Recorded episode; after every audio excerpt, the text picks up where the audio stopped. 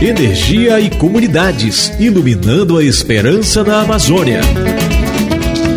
Venha pro movimento, venha movimentar. Venha você também para esse movimento que iniciamos hoje. Aproveita e chama o compadre, a comadre, o vizinho e a vizinha. Chama a comunidade e vamos juntos nos movimentar. Eu sou Joelma Viana e quem vai me ajudar a movimentar ideias, sonhos, histórias é a minha amiga Daniela Pantoja. Olá, Daniela! Olá, Joelma, e olá você que nos acompanha. Mas, Joelma, nossos amigos e amigas querem saber que movimento é esse que estamos começando. Pera aí que eu vou te contar, mas antes, que tal movimentarmos o nosso corpo ao som do Carlinhos Brau? Energia e comunidades, por uma energia limpa e sustentável.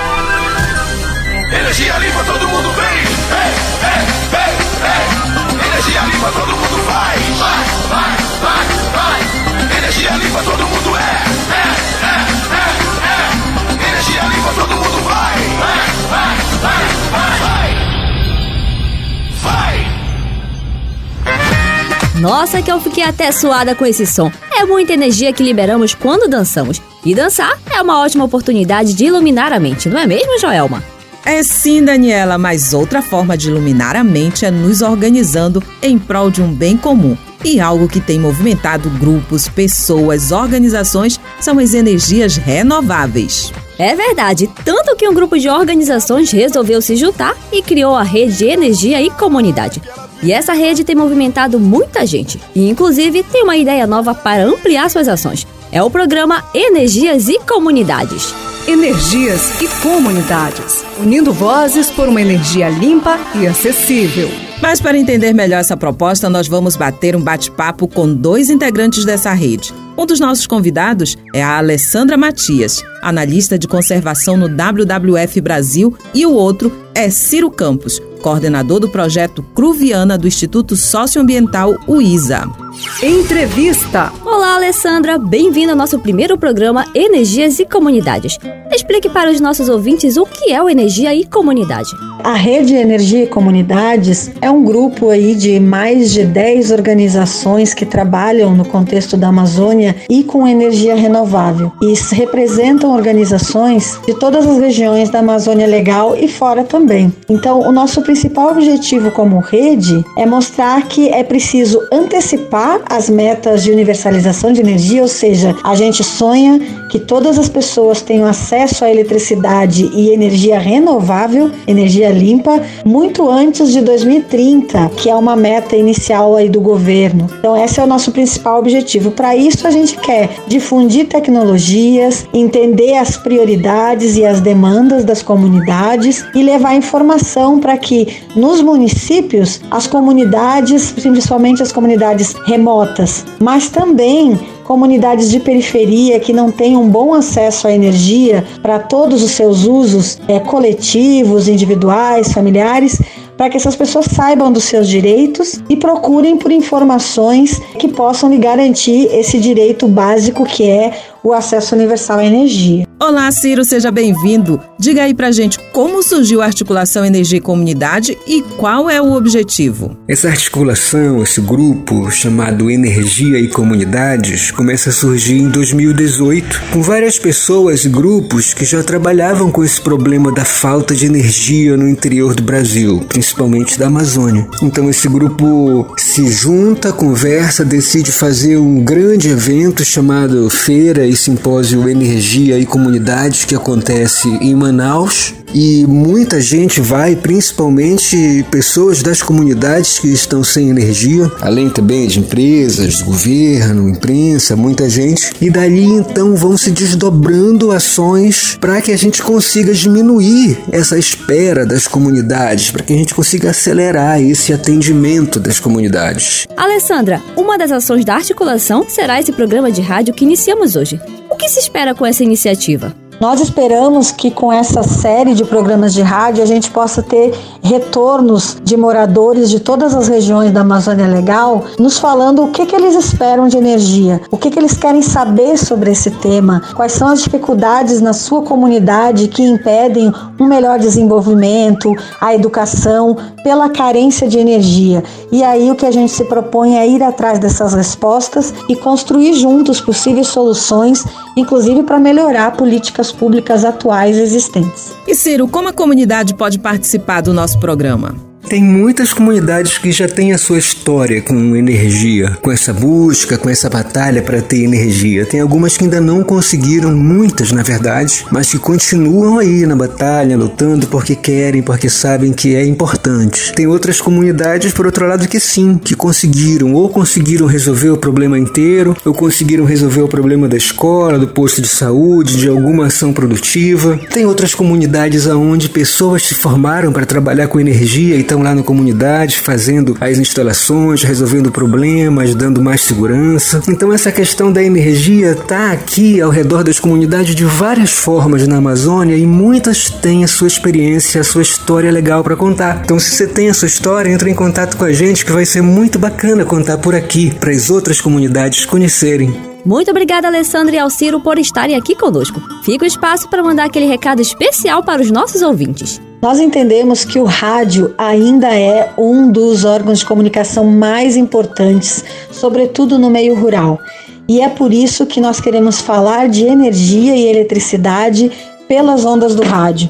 No rádio você ouve aonde você estiver e também é possível participar. No caso agora, como o rádio está mais moderno, você pode ouvir o rádio pelo tradicional aparelho, mas também pelo seu WhatsApp ou por, pelo um computador, enfim. Você pode ouvir o programa em outros horários, não só naquele horário previamente fixado. Então é uma programação que fica disponível para você e você consegue participar mais, pode interagir mais. Então esse é o nosso objetivo e através do rádio a gente discuta que tipo de energia a gente quer na nossa comunidade para nos desenvolvermos ainda mais. Olhando para frente, o que a gente quer é que as coisas aconteçam mais depressa, é acelerar esse processo de acesso à energia para as comunidades que estão mais distantes há muito tempo lutando para ter a energia não só para as questões de saúde, educação, de comunicação, mas também para botar para frente os seus planos de vida, as suas ideias de produção e que também isso aconteça incluindo as pessoas, que as pessoas sejam capacitadas e construam ali as soluções e façam a gestão, a manutenção dos sistemas ali dentro por elas mesmas e que isso traga para as comunidades uma capacidade maior de alcançar os seus objetivos. Quando a gente olha para frente pensando no, no sucesso, nas coisas dando certo, é isso que a gente vê.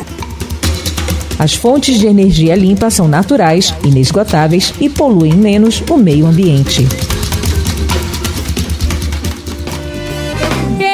Acorda pra vida, mais um dia que acaba e alguma coisa aí dentro ainda não terminou.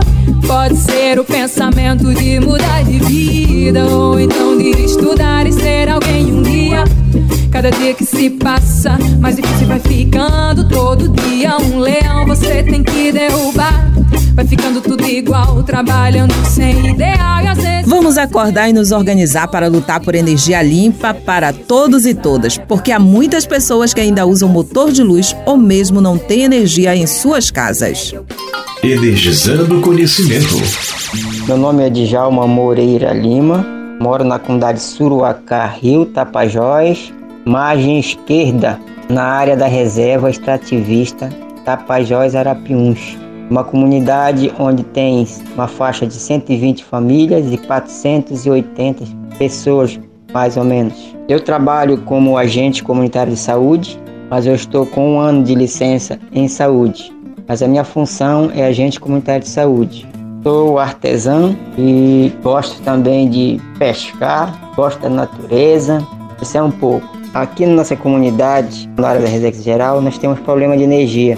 Nosso motor de luz ele funciona de 3 horas ou 3 e meia hora por noite. É só de noite que a gente tem uma energia e quando tem combustível. Quando não tem, não funciona. A comunidade toda ela tem motores que famílias têm particular, mas a comunidade tem um motor gerador próprio que funciona das 7 horas até 10 e meia, máximo que vai até 11 horas da noite. E as famílias também têm motor próprio. Eu já tenho uma energia solar mas é pouca ainda, só tenho uma placa e uma bateria. A experiência vivenciada em relação à energia na comunidade não é boa não, cara. A gente tem projetos para fazer, a gente não pode fazer, não pode realizar. Só para você ter uma ideia, a gente tem que comprar gelo e um saco de gelo para nós aqui, que é 4 horas e meia de barco de Santarém até Suruacá, é 20 reais o saco. E para chegar em casa, leva mais 5 reais ou 10 reais para chegar em casa, o carregador pede. Então isso já dá para perceber que a energia faz muita falta aqui para nós. Você sabe que no interior sem energia é o escuro, né? E a vivência sem energia não deixa a gente trabalhar, não deixa a gente ter nossos próprios projetos. Há uma oficina que nós temos madeira caída pelo chão, a gente não pode recuperar ela porque a nossa energia é fraca, não gera máquinas e assim não gera emprego. Então tem muitas dificuldades na nossa energia em nossas comunidades. É assim como o Suruacá também tem. A única coisa que não, não pode faltar energia é só na torre da Vivo, que eles foi programado uma torre para ir para o Suruacá então eles têm placa solar e motor a diesel que gera energia e não falha lá, mas o resto, meu amigo. Energia e comunidades.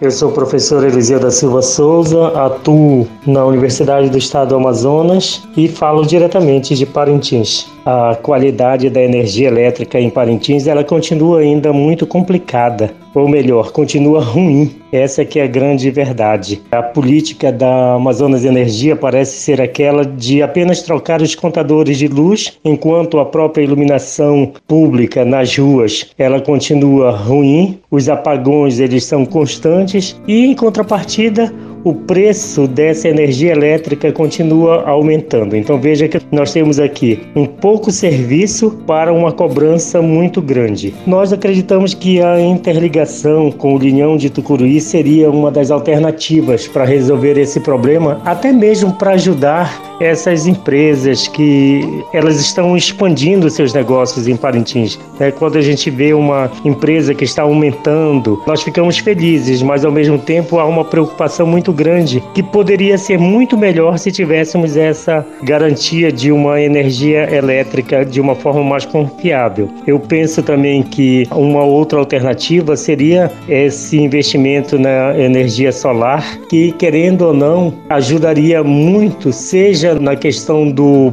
preço a pagar e na em tudo aquilo que se fala hoje desse ambiente, né, que seja cada vez mais puro, que nós possamos usar o ambiente de uma forma mais pura, né? Então eu acho que essas são as, as alternativas. Mas falando sobre a qualidade da energia, nós sofremos muito, muito mesmo. Rede Energia e Comunidades, trabalhando por um desenvolvimento regional sustentável das populações amazônicas. Já deu para sentir que o nosso programa vai estar recheado de coisa boa, mas infelizmente estamos chegando ao final. Mas antes de irmos, queremos lembrar que esse programa também é feito por você. Então anota aí o nosso telefone: 93 99205 2528. Repetindo para você anotar: 93 99205 2528. Aproveita e manda sua mensagem e sugestão de tema. Vamos ficar te aguardando. Agora sim, é hora de seguir. Mas logo logo vamos voltar, porque esse movimento é só o início de uma longa caminhada. Vamos energizar a nossa Amazônia junto com você. Aquele abraço! Muito prazer Estou aqui pra dizer pra minha aldeia. Sou parte da teia da aranha, sou par. E como um rio que me banha e que te manha, é branco do mesmo trigo. Eu sou o cio da tribo e posso até fecundar. Muito Você acabou de ouvir o programa Energia e Comunidades, iluminando a esperança na Amazônia.